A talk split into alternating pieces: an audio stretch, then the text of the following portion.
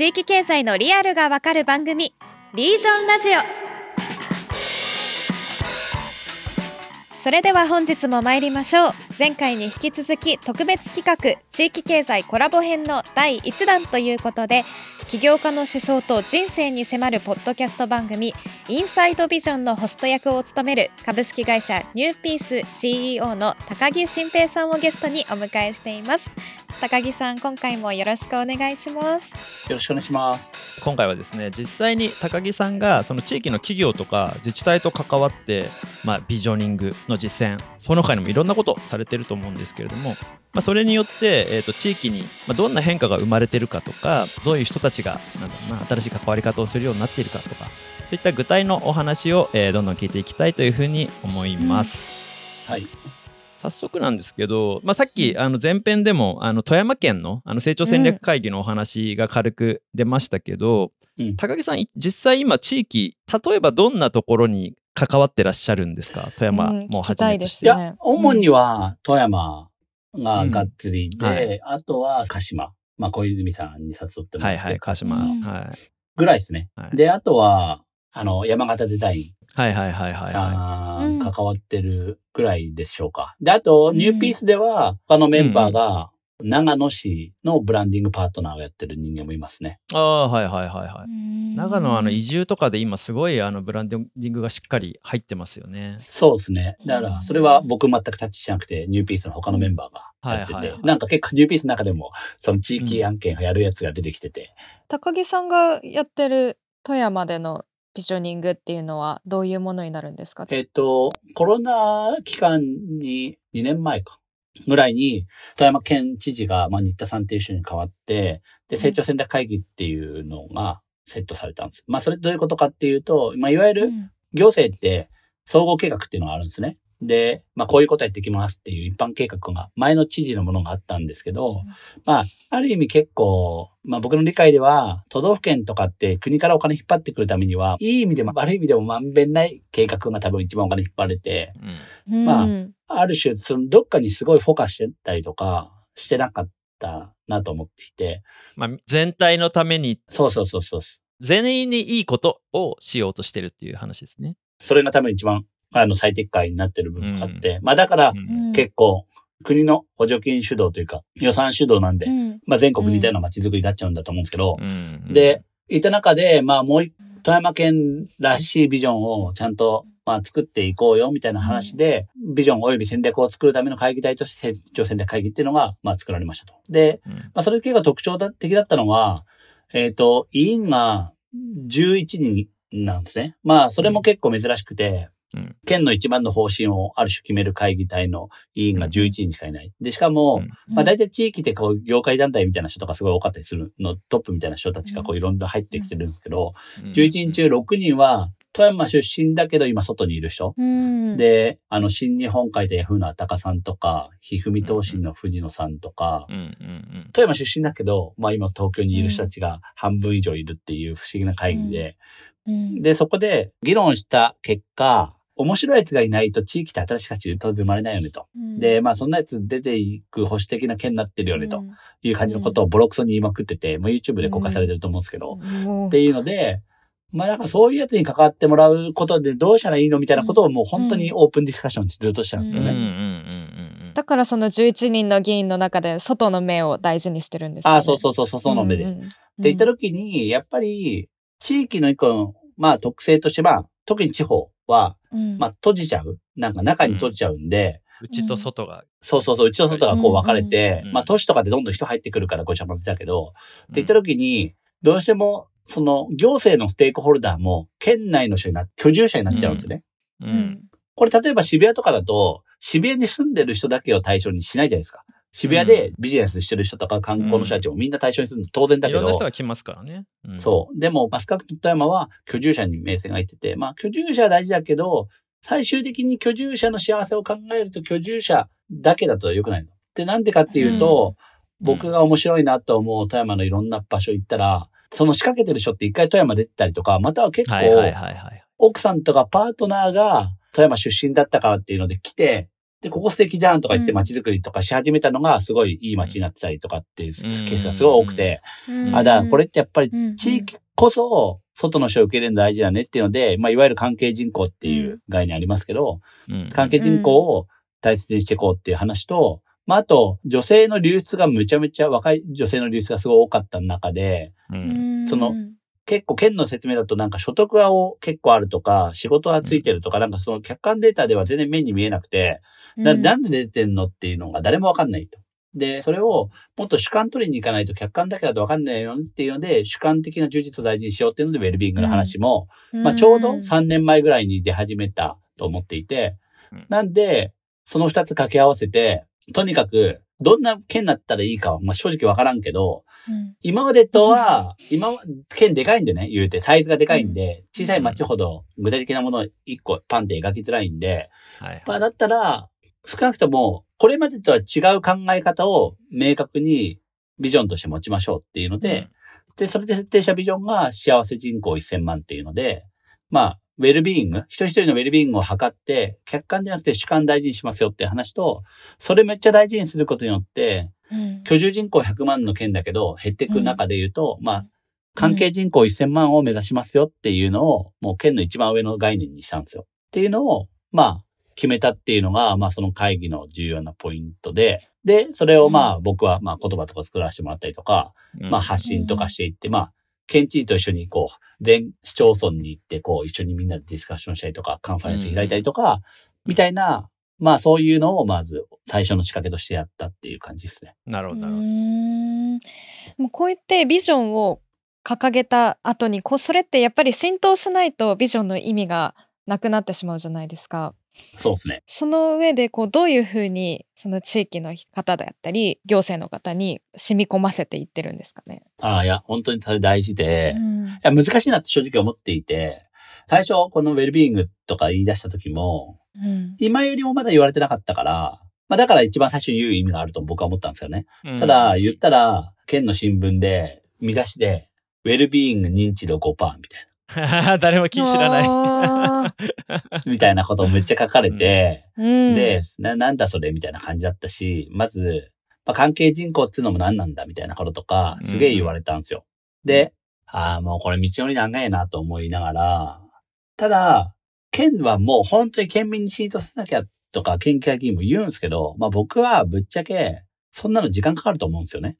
うんだから僕はなんか30年後浸透してればいいかなぐらいの感じでいて、うんうんうん、そんなだってわか、急にわかんないじゃないですか、そんなこと言われても。うんうん、で、僕はなんかそれは、それよりも、結局、これで言おうとしてるのって、外の人が、あこういうことによって、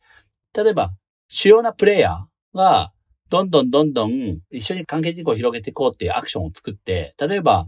富山で日本酒の酒蔵やってるマサさんって人がいるんですけど、まあその人がなんかその、ドンペリの責任者連れてきてワイン工房の日本酒を作ったりとか、または前田薬品工業っていう前田さんっていう人が健康テーマにした新しい村作りとかしてて、まあそういう人をなんか東京の人たち連れてきていろんなコラボレーションでサウナ作ったりとかやったりとか、まあそういう動きを還元していく？で、こそういうのがめっちゃいいよねっていうので、県にしていくのが大事だと思ってて。でもそういうプレイヤーって今まで実は規模がでかくないからあんま日の目そんな浴びてたわけじゃないと思うんですよ。うん、その、でかい会社のがあるんで、世の中には。うん、でなくて、でもそういうのが、幸せ人口1000万に対してのめっちゃいいアクションだよねっていうので、こう、フックアップしていくのが大事だと思ってて。で、そうすると、そういうことをやる人が増えると。で、その結果、まあ、外からまた面白い人材が来て、なんか、富山もっとこういうことやったらいいのにとか、面白い場所が生まれていくと、結果的に住民は、あ、そのサービスを享受できるじゃないですか。うん、だから、居住者が全員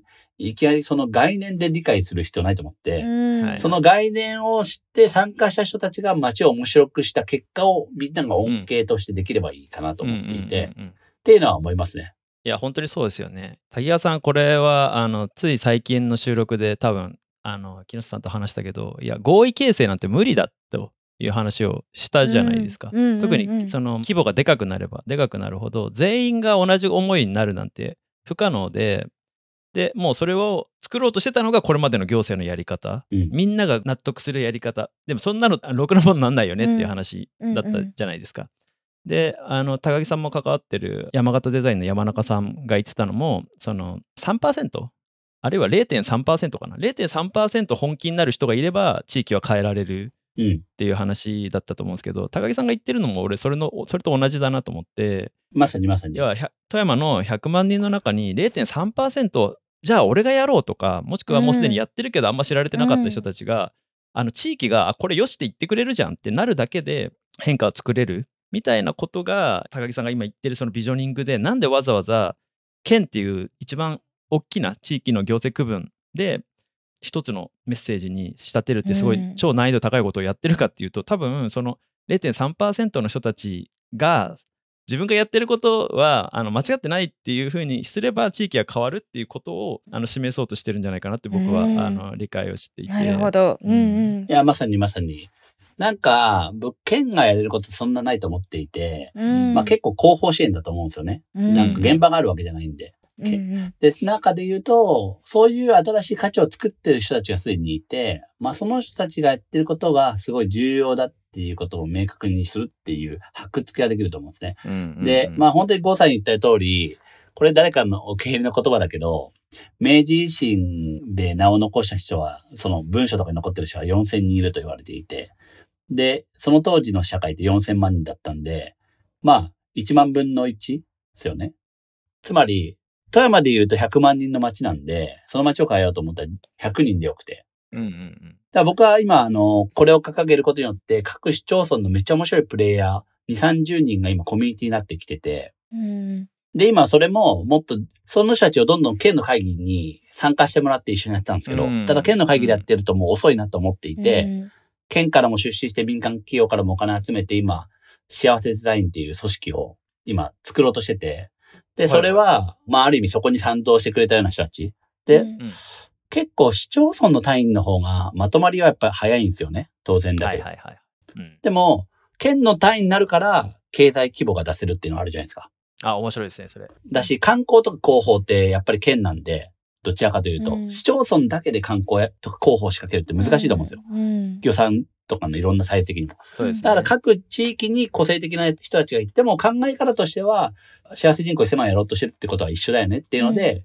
今、富山15市町村あるんですけど、結構みんなまたいで、オール富山でコミュニティになってきてて、まあそれはこのビジョン作って、いろんなカンファレンスとかいろんな仕掛けした結果として起きてることで、で、その人たちがむちゃめちゃナイスな、イケてる人たちが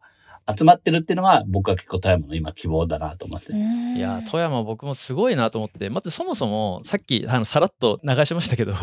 成長戦略会議を作るぞって言った時に、どんだけ人材輩出してるんだ、この県はっていうのがまずあって、で、それだけの人たちを、その富山良くするぞっていうと、ちゃんとこう、味方に引き込めるっていうのは、あの地域のポテンシャルを生かすっていうことだと思うんですよね。うん、で実際あの僕も成長戦略の会議に参加しているその地域の起業家の方とか経営者の方とか何人かお会いさせていただいて、うん、そういった人たちがその外の、えー、富山県外のトッププレイヤーの方々と出会うっていうでさらにこう地域内でのプレゼンスを高めてその彼らの活動がその評価されていく構造になるってめちゃめちゃいい循環が作れてるな、うん、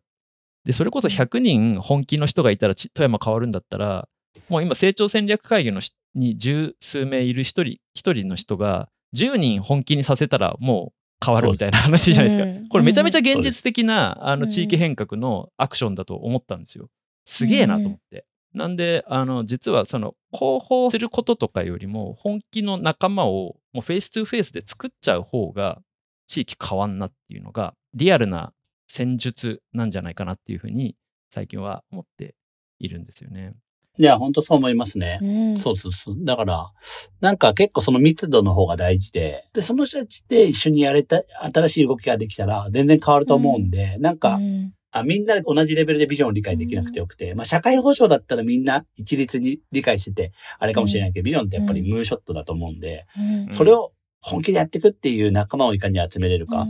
が結構大事。で、今は富山の地域のプレイヤーと富山出身の人たちがそこに乗っかってくれてるけど、うん、まあ今富山大学とかアカデミックも乗っかってきてくれてるし、今企業も例えば出身の企業も東京に結構いろいろあるんですよ。ゴールドウィンとか、国用とか、えっ、と、博報堂とか、そういう企業の人たちも、いろんなとこやりましょうみたいなこととかも、まあ、少しずつやってて、で、なんかそうやっていくと、それそれがどんどんでかくなっていくじゃないですか、その輪が。っていうのが、あの、できないかなっていうのが思ってますね。いや、さっきその規模、県だと規模が取れるって言ったところで、今ちょっと思ったんですけど、さっきあの、前編だと、過去がブランドで未来はビジョンだって言ったけど、結局地域って僕らが生まれる前からその人が生まれててあの産業を作った人とかがで輩出されててもうその過去ってめちゃめちゃ資産ですよね。はいうん、そうです、うん、それをちゃんとその未来を語ると過去も活かせるみたいなすごいそういう循環がこれが自治体単位で村とかだとやっぱり輩出されたあの現役の偉人とかって1人いればラッキーみたいな話だと思うんですけど、うん、やっぱ県単位でいくとやっぱ10人20人出てくるみたいなところはすごいスピードが上がることにもつながるなっていうふうに思います、ね、いや、そうなんですよ。だって僕ら出身って聞いても大体都道府県で言うじゃないですか。うんうんうん、多くは。うん、まあ東京とかだったらまたその中で細かく言うかもしれないけど。まあ、確かに。はい。だから、その単位にアイデンティティがあるってことで、うん、で、なんでそれを本当に呉さんが言ったようにそのアセットがあるんだけど、昔はそこ出身の人がやったよねぐらいの話で終わってるんですよ。だから物語更新されてなくて、だからそれを新しいビジョンを描くことによってもう一回参加する理由が生まれるし、機会が生まれるじゃないですか。で、きっとその創業者だったり創業一族だったりとか、またはその企業にとってもアイデンティティだから、その出身のエリアとかって。うん、だし、またはその出身の会社だけじゃなくても、ウェルビーイングっていうことを一緒に取り組んでいきましょうっていうことで、うん、結構乗っかってくれる会社さんもあるはずで、うん、なんかそうやってどんどんどんどん関係性をこう、うまく作っていくような仕掛けっていうのが、多分、地域には必要ですね。じゃないと、待ってても来ないんで。いやー、本当にそうですね。それでちょっと個人的に興味あって聞きたかったのが、成長戦略会議って新田知事があの、まあ、肝入りというか自分の直下でやってるっていうことなんだと思うんですけど新田知事ご自身は地域のそのエネルギー会社の代表されてた方ですよね。経営者ですね。ですよね。はい、あのやっぱりそのローカルの根付いている会社のもう超分かりやすいパターンだと思うんですけどその人がなんでこう外に出てった人たちとちゃんと組んでいこうっていう話になったのかっていうのとそのビジョンを描こうっていうふうになったのかで、それこそ高木さんとかと一緒に、そのビジョンを作んなきゃいけないんだってなったのってなんでなのかなっていうのをちょっと。まあでもやっぱり、その、富山の、その、県知事選挙がすごい面白かったんですよ。いわゆる総務省出身の都道府県知事っていうのはすごい多いわけですけど、そうですね。ずっとやってる中で、まあ、新しい知事出てきて、まあ、いわゆる保守分裂っていう自民党内で分裂して、っていうのが半世紀ぶりに起きて、ほぼそれまで、ほぼ実質的な競争の選挙はない時代が半世紀続いたわけですね。だけどコロナでそれこそ、さすがにこのままじゃダメだよね、みたいな感じになったのもあって、県民のストレス溜まったんで、県知事選挙の投票率25%ぐらい上がったんですよ。ええー、すご。25%って、多分昔の大阪ダブル選挙、あの、橋本さんとかわーって接見した時とか、オバマ選挙とかそういうレベルの剥離方だと思って。やばいっすね。で、だから、それしたら新人勝つんですよ。25%も不動票増えると。っていうのがあったんで、まあ新しいことやっていかなきゃいけないっていうのはまず県民の期待としてベースあったと思います。っていうのと、まあなんか経営者でもある一方で、なんか新田さんってすごい不思議な人で、JC の全国の会長もしてて、トップもしてて、うん、で、あと姉が北海道知事なんですよ、前の。おなるほど。高橋晴美さんっていう。で、ある意味、なんかそういう懐の広いリーダー、家系で、で、なんか私ことやっていく。ただ自分の知恵だけでは、まあ、ある意味トップダウンでやるのが、これまでの県政だとしたらもっとボトムアップでやっていきたいっていうのもあったし、多分もっとオープンにやんないと、新しい動き作れないって思われたんでしょうね。だから最初からもう結構外の人入れてどんどんどんどんやっていこうっていうのがあった気がします。でそこで、まあ、高木新平みたいな人もいるんだってことをもう行政側が分かっててお声がけが来たみたいなそうですね、そうですね。はい、それはもう素晴らしい展開。で、実際に、まあ、その成長戦略会議がビジョンを示して、まあ、今多分1年ちょっと。はい。で、地域にビジョンをインストールすることで、どんな変化が起き始めてるか。例えば、その、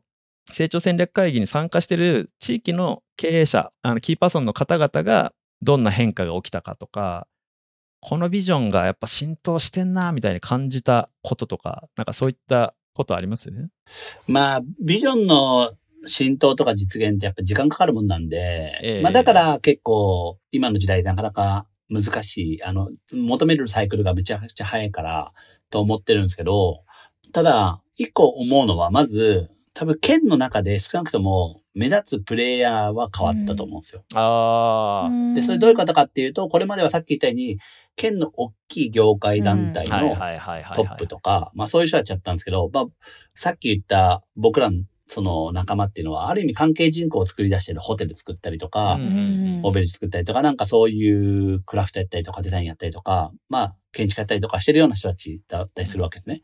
で、そういう人たちって、まあ、ぶっちゃけ、多分その人たちの会社一個一個の経済規模というか、売り上げとかむちゃでかいわけじゃないと思うんですよ。そうですね。で、だけど、外から人を連れてくるようなことをやってる。関係人口を作り出すようなことをやってる。で、その人たちがこう、多分結構スポットライトは当たったんじゃないかなと思っていて、だ富山面白い人っていうのは、外から見てもそうだし、まあ、そういういろんなメディア、県内のメディアとかにもそういう人たちが出るようになってきてるっていうのが、起きた現象の一個としてあって、で、もう一個は、うん、ちょっとまだわからないですけど、僕、出身が射水市で、あ、そういえばなんかその射水市の市長のなんかたまに方針をなんか飯食いながら聞く会みたいなのに半年一回ぐらい呼ばれて参加してるんですけど、その地元の市も関係人口を今結構上に上げてて、だから各市町村も、まあ、この1000万人やるためには、まあ、各市が担わなきゃいけなかったりするわけですね。うんうん、あじゃあ、追従してるというか、あのあ、そうです、そうです、そうです。方向性が揃ってきてるっていうことが起きてる。そうです、そうです、そうです。うん、で、ウェルビーイングもウェルビーイング化っていうのができて、基本的にはそのリサーチして、自分たちの県の指標を作って、で、今もうニュージーランドの幸福予算じゃないけど、ウェルビーイング調査に基づいて予算配分する。新しい策やるっていうのも今回ろうとし始めたりとか、うん、結構そういうのが少しずつできてったりしてますね。うん、っていうのがちょっとずついろんな種が各地で出てきてて、っていうのが大きいと思うんですけど、まあでも何よりも、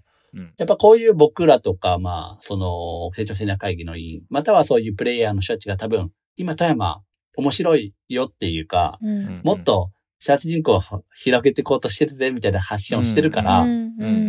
まあ少なくとも東京だったりとか都市部においての富山のプレゼンス少しずつ上がってきてるんじゃないかなと思ってて、それが大事ですよね。外からこう参加者が来るのが大事なんで。いや、それで言うと、ちょっとあの手前味噌ですけど、僕、富山行ったことなかったけど、やっぱ成長戦略会議できて、高木さんにあの縁ができて、富山行くようになりましたからね。そうそうそう。だそれが大事で、だからみんなやっぱり行政って中を見ちゃうんで、うん、中を変えることをすごい求めるけど、まあ中を直接的に変えるのって結構難しいと思ってて、まあその人たちってすごい安定してるから。だから、まあ僕が一緒に仕事してその山形デザインの山中さんとかも最初ホテル作ったわけですよね。水田テラスっていう。うん、で、それで外の人が来始めたから景色が変わったし、ああ、なるほど。状況が変わったわけで、うん、だから、日本が外の人のまあ黒船だったりとか、外のもので変わるのと近いと思ってて、なるほど、僕は結構、だから観光地じゃないような地って、まあ、そういうのを受け入れがたいから、なかなか富山もそうだし、多分山形もそうだったと思う。で、そういうのが、外の人が来て何か言ってる。で、それによってなんか面白いことが起きてる。素敵なお店ができてるとか、なんか街が元気になってる。若い人が増えてる。みたいなことが大事で、結果それによって、あ、いい政策だね、いいビジョンだねとか、うん、いい取り組みなんだねって、後で評価されるんじゃないかなと思ってて、うん、でその時間は結構かかるのはどうしても仕方ないのかなっていう気はしますけどね。いやでも今の話聞いてて思ったのがその最初の方に言ってた注目される人の属性が変わったみたいなことで言うと単に若い人とかっていうことだけではおそらくなくてそのこれまでは割とその自治体地域の内需に影響でかい産業があのパワーを持ってたけれども、外に開いてその外需というか外貨を稼げるというかその外とつながる産業の人たちに、えーと、パワーが移り始めてるっていうことなのかなと思っていて、まうん、きっとやっぱ地域が変わるにはそれが必要になる。そうなんですよ。例えば、まあ、ほとんどの地域そうだと思うんですけど、多くの地域は B2B ですね。で、大体中間商材を作ってるわけです。だから、まあ、富山を代表する会社って YKK なんですけど、まあ、本社もあるんですよね。で、まあ、あるいは、あそこまで行くとすごいけど、まあ、ほとんどの MAX3 の薬品とかも、まあ多分大体中間なんですよ。つまり OEM というか、裏側なんです。でもこれはほとんどの地域そうだと思います。だから、最終製品を作れてる会社がある地域ってそんななくて、静岡とか、まあそういうところはすごいけど、まあほとんどないと思うんですよ。最終製品がないと、その地域の発信って減るじゃないですか。はいはい。ブランドとしては見えないですもんね。はい、そう。で、その、ある意味それは、まあ、内需というか、まあ、表に見えない。だつまり、ブランド化されないものなわけで、だ機能を売ってるだけなんで、言ったら。うんうん、でも、この小さいかもしれないけど、富山っていうのにイメージがついていくようなことをやってる人たちっていうのがいて、うんうん、で、その人たちがちゃんと存在感を出す。のが結構大事で、観光地だったら例えば旅館の人とか、はいはい、なんかそういう人が多分顔だったりするわけですけど、で、その人たちは外からどう見られるかとか、どう外の人をこう呼んでくるかとかを結構意識してるわけですよね。で、まあ僕らはザ観光地には多分金沢とかもあるからなれないけれども、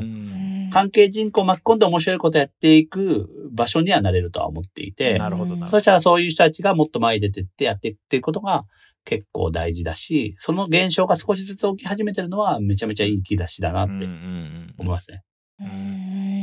はい、なるほどね。いや、富山の変化だけでもっとあの企業の話とかも聞きたかったですけど、富山の変化だけでめちゃめちゃ語れてしまって。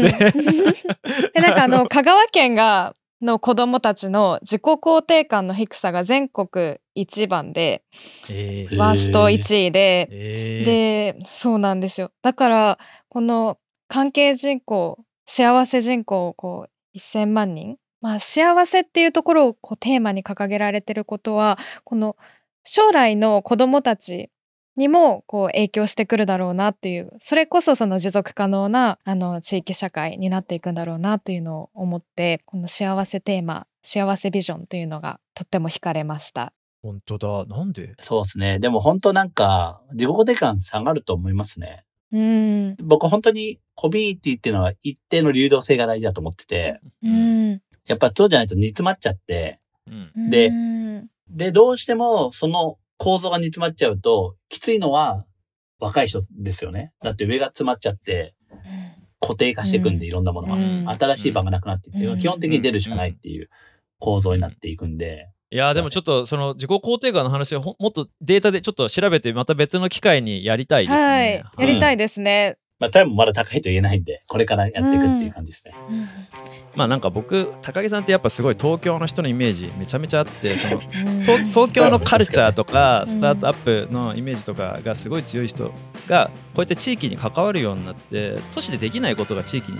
できるみたいな、その地域に対する期待みたいな話聞きたいなと思ってるんでちょっと後編はそんな話も含めて、さらにお話伺っていきたいなと思います。はい。では、あの高木さん、本日もありがとうございました。ありがとうございました。では、おしまいに番組からお知らせです。リージョンラジオは地域で活躍するイノベーターとともに地域経済のリアルと未来を探っていく番組です。番組へのご意見、ご感想をお待ちしています。ぜひハッシュタグリージョンラジオでツイートいただけると嬉しいです。また現在7月から開始予定のシーズン2準備中のためコラボ編は週1回毎週月曜日に配信しています。また次回も高木新平さんにお話を伺っていきますのでぜひお聞きください。それではまた来週お会いしましょう。